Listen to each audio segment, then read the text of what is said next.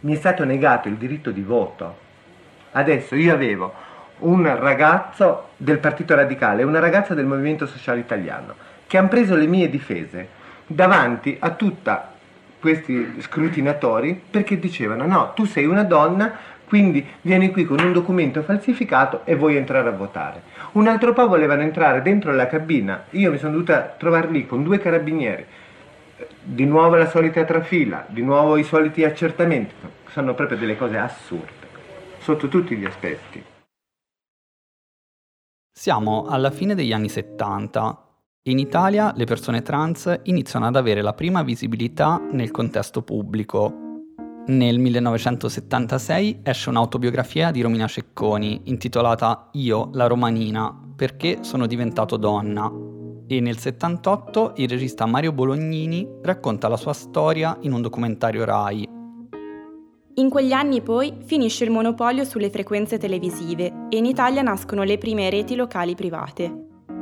Qui, come abbiamo sentito nell'audio iniziale, le persone trans riescono a trovare i primi spazi di visibilità e a prendere direttamente parola.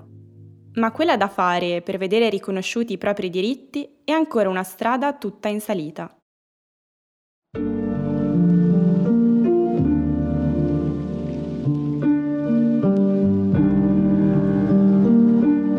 Questo è Mai annoiata, la vita e le lotte di Marcella Di Folco.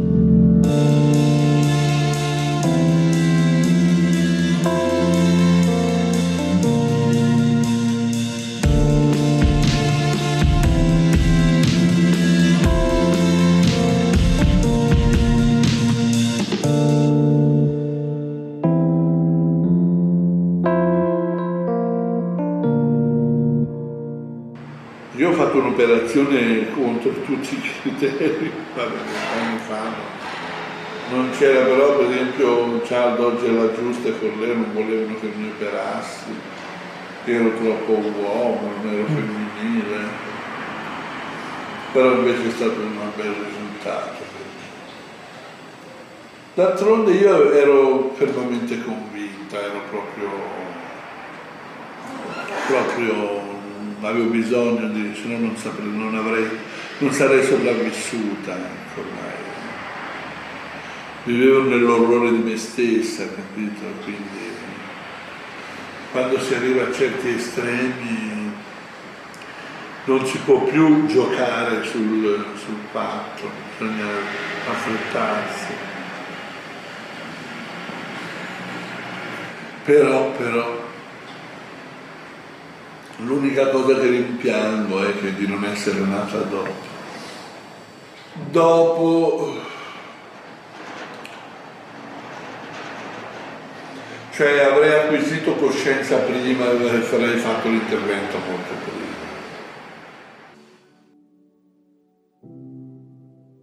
Nel 1980, dopo un periodo di crisi e tre diversi tentativi di suicidio, Marcella decide di volare a Casablanca e procedere con l'operazione di riassegnazione del sesso.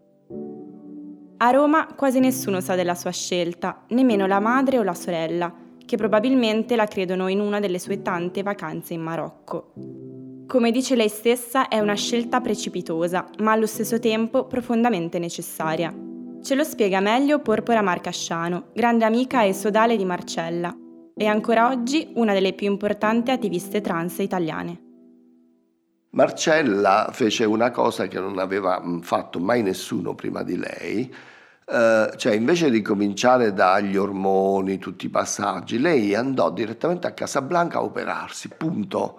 Quindi tornò eh, esattamente come era prima, con gli, gli, stessi documenti chiaramente e poi cominciò tutti i passaggi e tutto perché noi comunque dobbiamo immaginare una realtà molto diversa da quella di oggi dove non esistevano punti di riferimento, non esistevano sai eh, esperti, medici, cioè tutto questo, non c'era nulla per cui si andava con il passaparole, con quello che si sapeva e si diceva. Lei ebbe questa crisi e quindi decise, dice no, lo devo fare, e quindi partì da lì senza, e costruì poi il, tutto il resto. Da ora in poi la voce di Porpora ci accompagnerà spesso. dato che a partire dagli anni Ottanta la sua storia si intreccia sempre di più con quella di Marcella. Alla fine degli anni 70 infatti entrambe vivono a Roma. Io Marcella la conoscevo di vista eh, quando era ancora Marcello e la vedevo in Piazza dei Cinquecento, che era un luogo considerato malfamato di batouage. Uh, lei nella sua 500 uh, che batteva ma uh, come dire da gay ecco e poi e quindi si notava si notava perché era molto alta e magrissima al contrario di quello che sarebbe diventata dopo la prima volta in cui Porpora e Marcella si incontrano di persona però è nel 1980 sul set del film I Carabinieri, dove Marcella, oltre a recitare, dà una mano con i casting. Dove noi, io e le mie amiche aspiranti trans, leggemmo l'annuncio sul giornale, sul Messaggero di Roma, che si cercavano comparse appunto per il film uh, gay, gay, ma non mi ricordo se avevano messo omosessuali, gay, questo non lo ricordo, per cui ci presentammo all'Hotel Sant'Anselmo, uh, al Giardino de, degli Aranci. E suonammo, uh, c'erano tre scalini, lei si affacciò su, uh, sulla porta, quindi già era alta, poi sui tre scalini lo era ancora di più, no? E ci squadrò prima dalla testa ai piedi, proprio rimarcando che ci stava squadrando e, e ci chiese cosa volete? E dice, no, siamo venute per l'annuncio che c'è sul giornale. E lei rispose, veramente cercavamo dei finocchi, non delle checche, ci dispiace. E lì, come dire, noi ce ne andammo via, però, come dire. Poi la rincontrai successivamente in una fase già tra- transitante, transitata, ecco. L'operazione non deve portare alla felicità, deve portare alla serenità. Cioè io credo mi sono operata a 37 anni ed era una persona che da uomo era un gay scatenato, ne avevo fatti di tutti i colori, mi piaceva fare sesso dappertutto, vogliosa che non ti dico, ma, ma quasi da nevrosi. Poi all'improvviso mi sono ritrovata così, con l'emozione di una prima volta, che era molto attenuata dal fatto di tutta l'esperienza sessuale che avevo prima? Con una preparazione limitata in questo. Perché dopo l'operazione gli psicologi non li andiamo più a cercare. Nel libro intervista di Bianca Berlinguer, Marcella dice prima ho cambiato sesso e dopo mi sono travestita.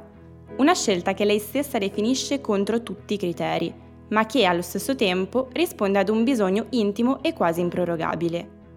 Una scelta che al suo ritorno a Roma innesca alcune reazioni molto forti anche in famiglia. Lo ricorda Liliana, la sorella di Marcella.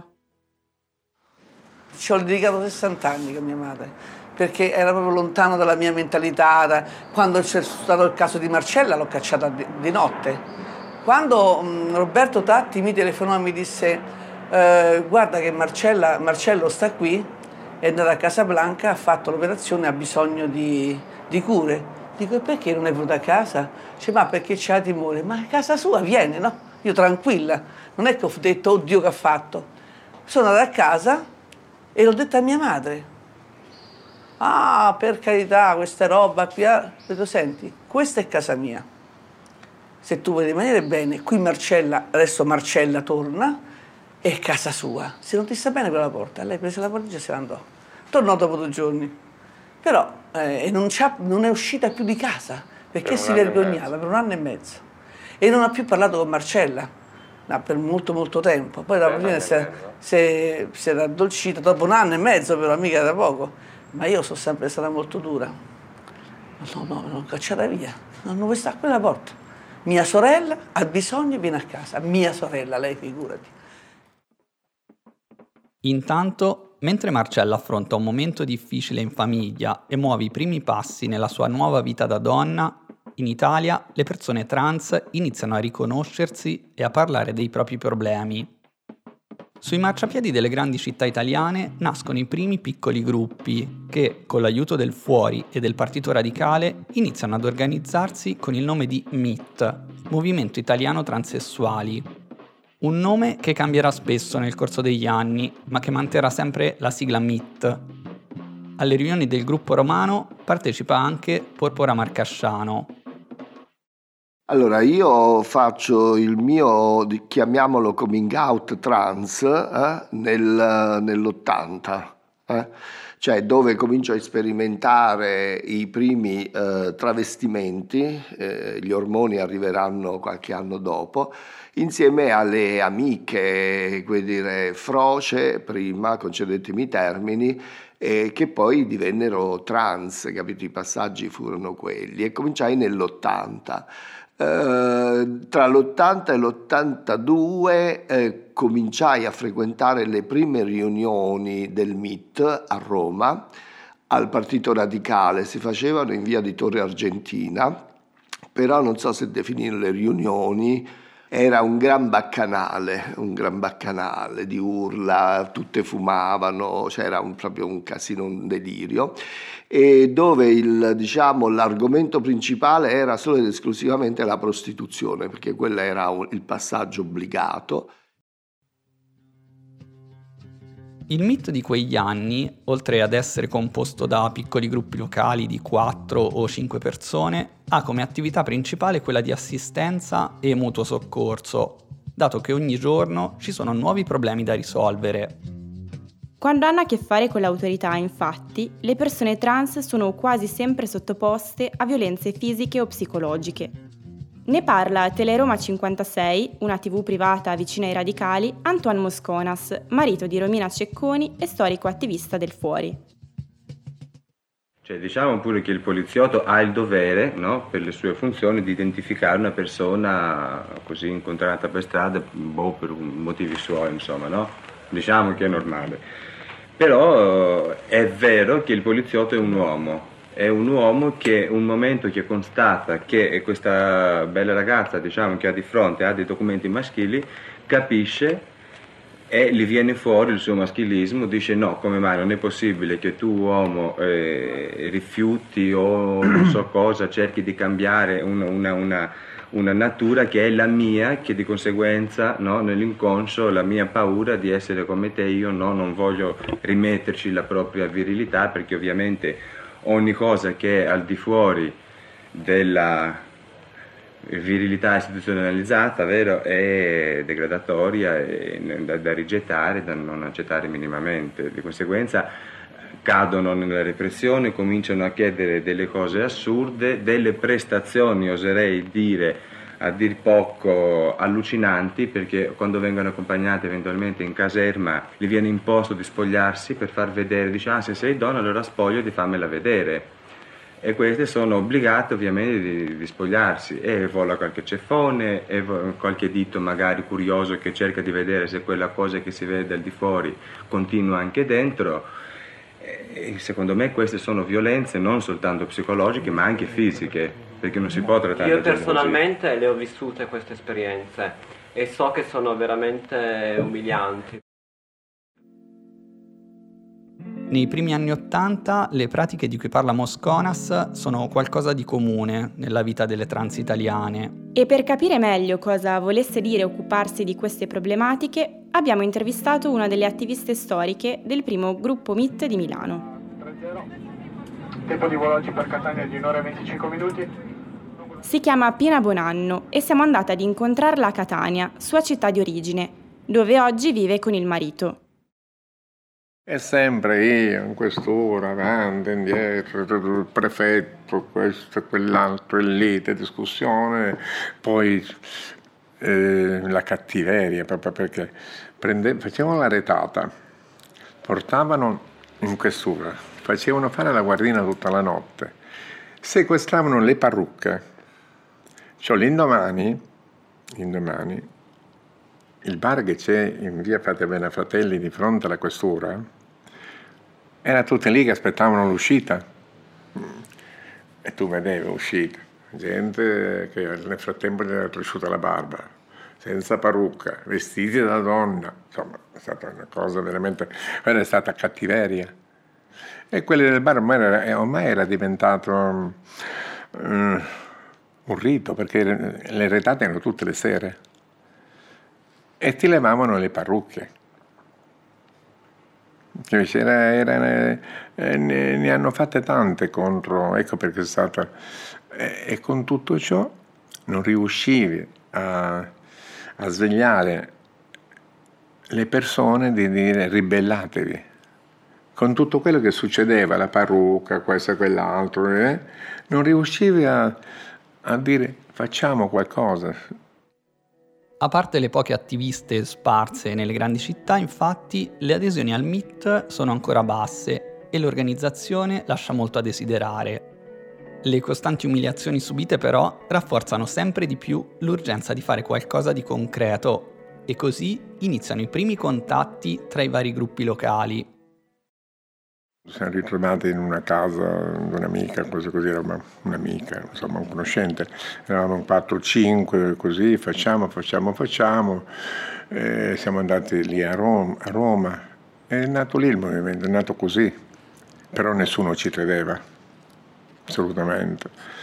Poi avevo cercato di contattare, eh, poi lì a Torino, al fuori avevo conosciuto Gianna Parenti, la Roberta, che erano di altre città, dico ma sai facciamo così, sai, eh, e così si è allargato a macchia d'olio.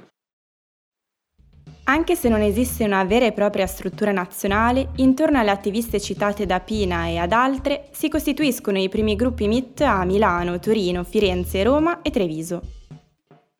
E quindi c'erano questi, diciamo, gruppi, eh, clan che eh, per capirli bisogna capire anche comprendere la realtà in cui vivevano, che era una, una realtà molto molto schiacciante, forte, eh, perché era, si stava ancora venendo fuori e quel soggetto che io definisco politico eh, come dire, urtava violentemente contro i, la, la, società, la cultura, quindi da fuori c'era una pressione molto forte, quindi c'era molta emarginazione, soprattutto si viveva ai margini, molta repressione perché si entrava e si usciva dal carcere. E, e quindi questo tendeva a fare gruppo quindi ad essere coese al proprio interno nonostante gli scazzi che esistono tuttora tra trans, insomma è quasi un fatto normale. Ecco. Oltre alle azioni di solidarietà e assistenza alle trans arrestate o maltrattate, in quel periodo iniziano anche le prime manifestazioni di protesta. Più che vere e proprie manifestazioni, sono atti di disobbedienza civile, più o meno eclatanti, li racconta a Porpora l'attivista romana Roberta Ferranti. Una sicuramente legarsi in piazza San Pietro. Uh, lei e altre tre o quattro si legarono, si incatenarono in piazza San Pietro. L'altra invece in un supermercato di, di via Tuscolana dove non volevano servirle e loro con tutto il gruppo della Acquedotto Felice, era un, un borgo pasoliniano per capirsi, eh, si riversarono tutte, erano una ventina nel um, supermercato e buttarono a terra tutte le, le, le cose, le mercanzie, le, le, cose. Arrivò la polizia, le arrestò, ma come allora a lei, loro non gli faceva nulla. E un'altra volta successe qualcosa, non ricordo bene esattamente cosa, dove la polizia arrivò per arrestarne una e loro quanti dice bene arrestate lei, ci, ci arrestiamo, ci, ci arrestate tutte quante, no? si fecero portare via. Questi erano segni di protesta che chiaramente non bucavano la cronaca, no? Uh, se non piccoli trafiletti, gruppo di travestiti, dire, uomini vestiti da donna, inscenano proteste. Quella di Milano invece fece il boom, il botto. Secondo voi queste persone a torso nudo sono uomini o donne? Piscina del Lido di Milano, ieri pomeriggio. Alcune bagnanti si tolgono il reggiseno stendono uno striscione, si rivelano. Siamo transessuali, cioè le nostre caratteristiche fisiche, dicono, quelle psicologiche, quelle umane, sono femminili, ma per legge, dicono ancora, siamo uomini.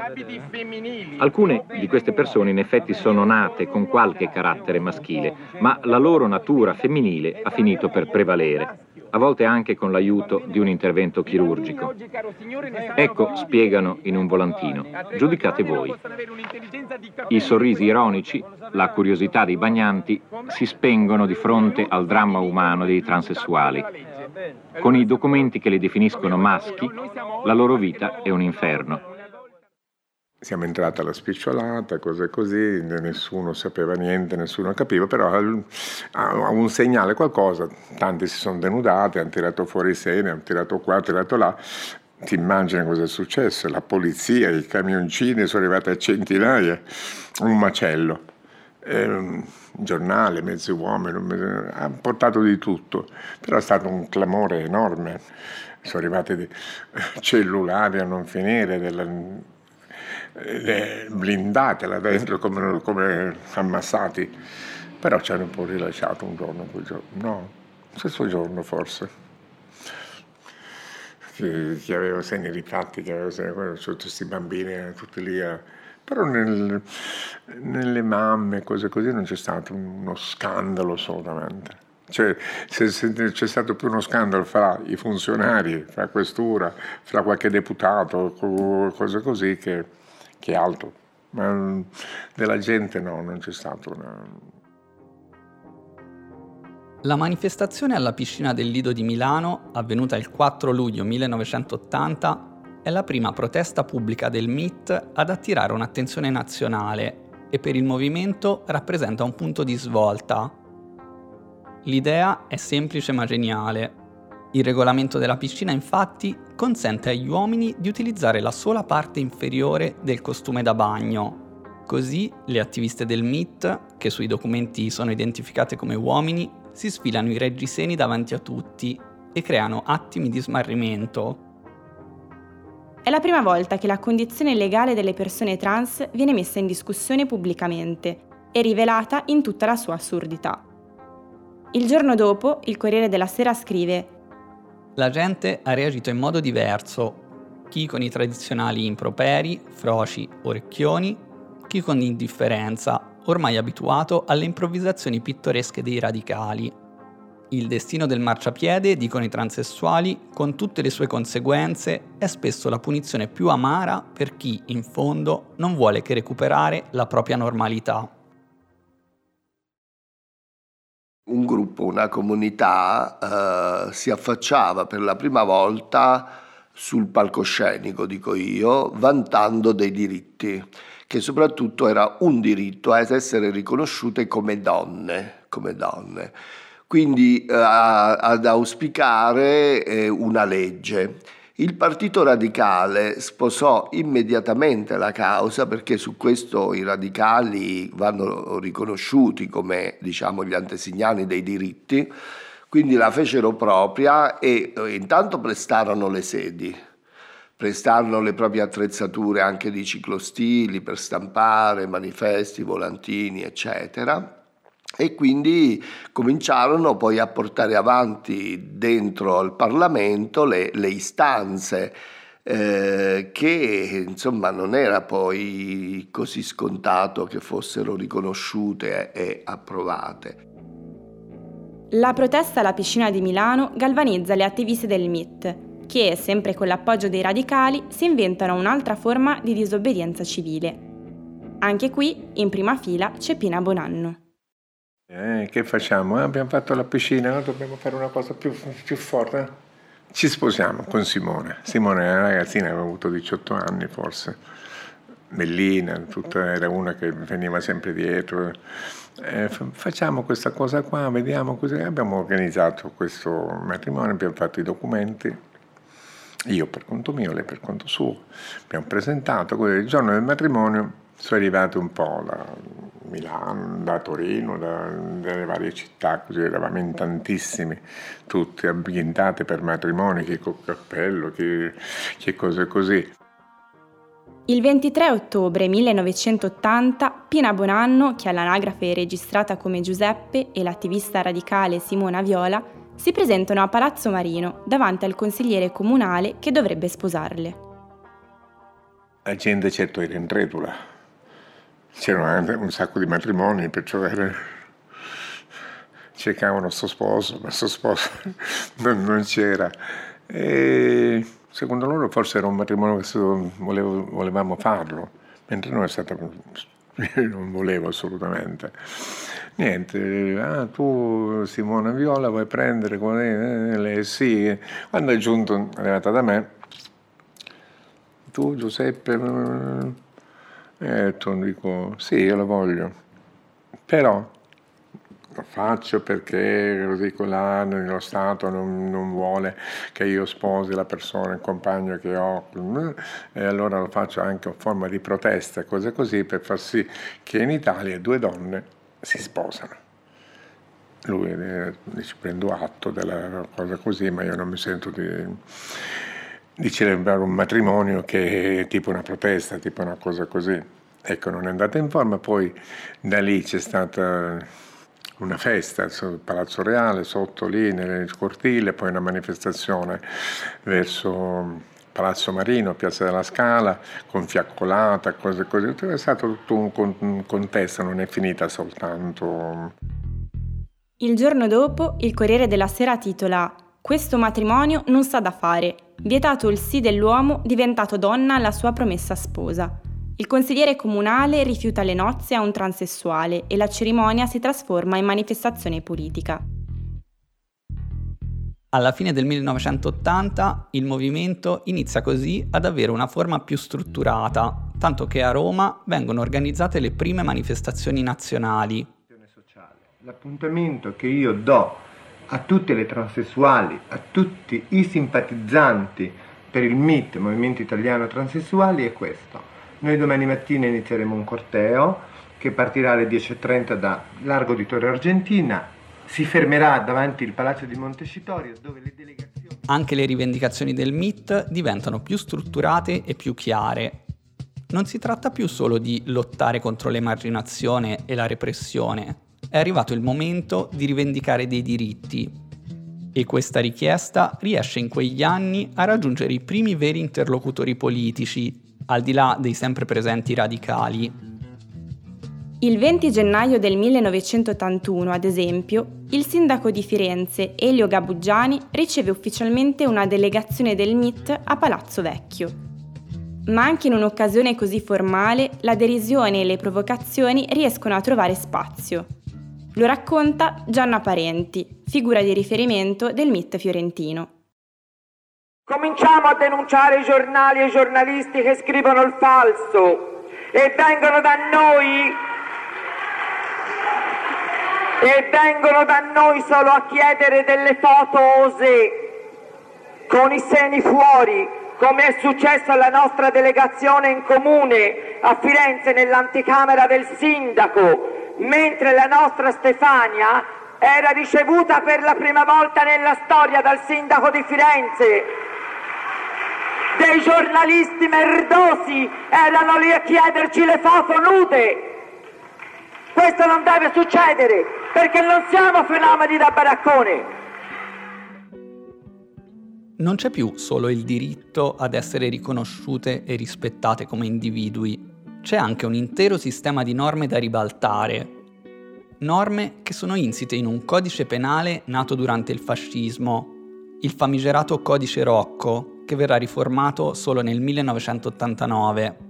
Nel codice Rocco è previsto l'articolo 85 di mascheramento e l'articolo 1 di delinquente abituale, lo stesso che ha condannato Romina Cecconi prima al coprifuoco e poi a tre anni di confino.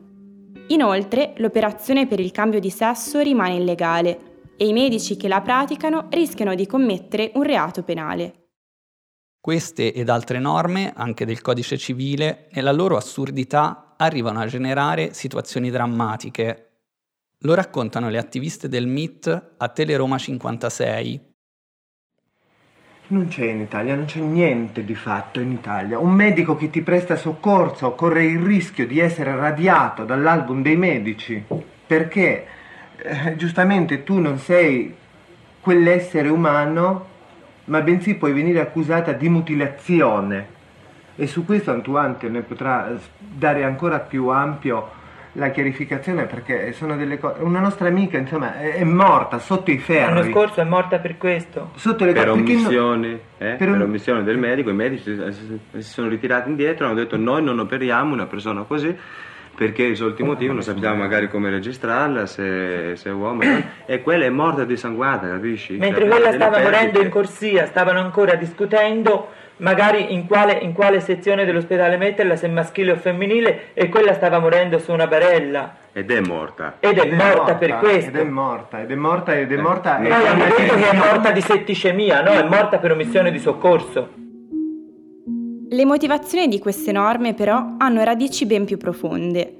Sembrano il prodotto di uno Stato etico, uno Stato che, per raggiungere un presunto bene superiore, liquida la facoltà di scelta dei suoi cittadini. Lo spiega molto bene Antoine Mosconas. Questa è l'e- l'ennesima dimostrazione della vergogna di avere ancora in Italia il codice Rocco, il quale fra gli altri articoli, ce n'è un paio che riguarda loro, che è quello sulle gravi mutilazioni della persona, gravi mutilazioni della persona in quanto danneggiano la stirpe perché non si potrebbe più avere dei valorosi soldati per la patria e tutto il resto, no? E ovviamente una- una- un ritocco ai genitali per ottenere quello che si vuole è eh, considerato appunto un reato, come può essere eh, un reato il sterilizzare un uomo, come anni fa venivano incriminate le donne quando abortivano perché lo stesso era un, un reato contro la stirpe. Il 24 e il 25 gennaio 1981 a Milano si svolge il primo congresso nazionale del MIT. È un punto di arrivo importante per il movimento ed è anche il primo grande appuntamento di incontro e confronto fra tutte le attiviste. Dobbiamo, dicevo, dare corpo con i nostri sforzi a questo gruppo MIT, che deve essere come una famiglia, un'ala protettrice per tutte noi, a cui ricorrere nel momento del bisogno e quando qualcuno vuole ledere i nostri diritti e le nostre personalità. Dobbiamo aiutarci fra noi, aiutare le più deboli, dimostrare a chi ancora ci definisce un male peggiore della bomba atomica, il Papa, che stiamo facendo la nostra battaglia e la stiamo conducendo civilmente da grandi donne, quali siamo. Anche durante il loro congresso però accade un episodio increscioso. Oggi, adesso ho detto, dici perché vuole il direttore? Lo vuoi chiedere? No, e penso che io non è che sia documentata, però mi pare che siano state prenotate delle camere per le compagne di Firenze, il quale c'era stato dato lo sta bene, era stato pattuito il prezzo e poi tutto un tratto gli ha detto che si trattava di transessuali. Non hanno detto niente, forse non era. Poi il direttore ha richiamato l'albergo. Il direttore dell'Hotel Jolly, quello di Penso Milano. che sia il direttore, ha richiamato il partito dicendo che non c'era più posto.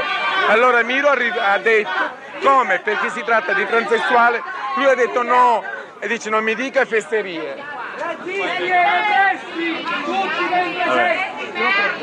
Qui siamo a Milano di fronte all'Hotel Jolly che come avete sentito dalla voce di Pina Bonanno ha rifiutato eh, dopo aver accettato prenotazioni per eh, un certo numero di stanze, ha rifiutato le stesse stanze quando ha saputo che si trattava di transessuali. La manifestazione di protesta davanti all'hotel e l'arrivo dei giornalisti sbloccano la situazione. Le camere vengono assegnate e il giorno dopo si svolge la seconda giornata del congresso. Le attiviste del MIT sono più arrabbiate che mai. Ora sta a tutte noi trovare un modo e il mezzo di dare questo potere a questo gruppo MIT. Non dobbiamo più avere paura e qualsiasi cosa succeda dobbiamo avere il coraggio di andare fino in fondo, ritornando a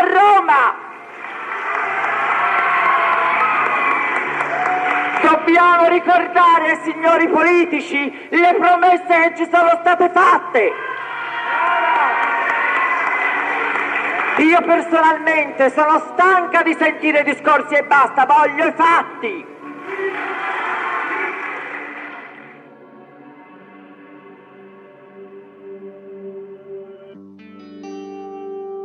Mai Annoiata è un podcast di Federico Fabiani e Francesca Sciacca, prodotto da Scambi Europei. Per una cronologia degli eventi narrati e per saperne di più sul progetto, visita il sito maiannoiata.it. Consulenza storica e archivistica di Deborah Sannia. Le musiche originali e il sound design sono una produzione sotto suono studio, realizzati da Francesco Bogini, Emanuel Garai e Riccardo Sanviti. Direttore di produzione audio Sebastiano Rossi. Artwork di Andrea Monti.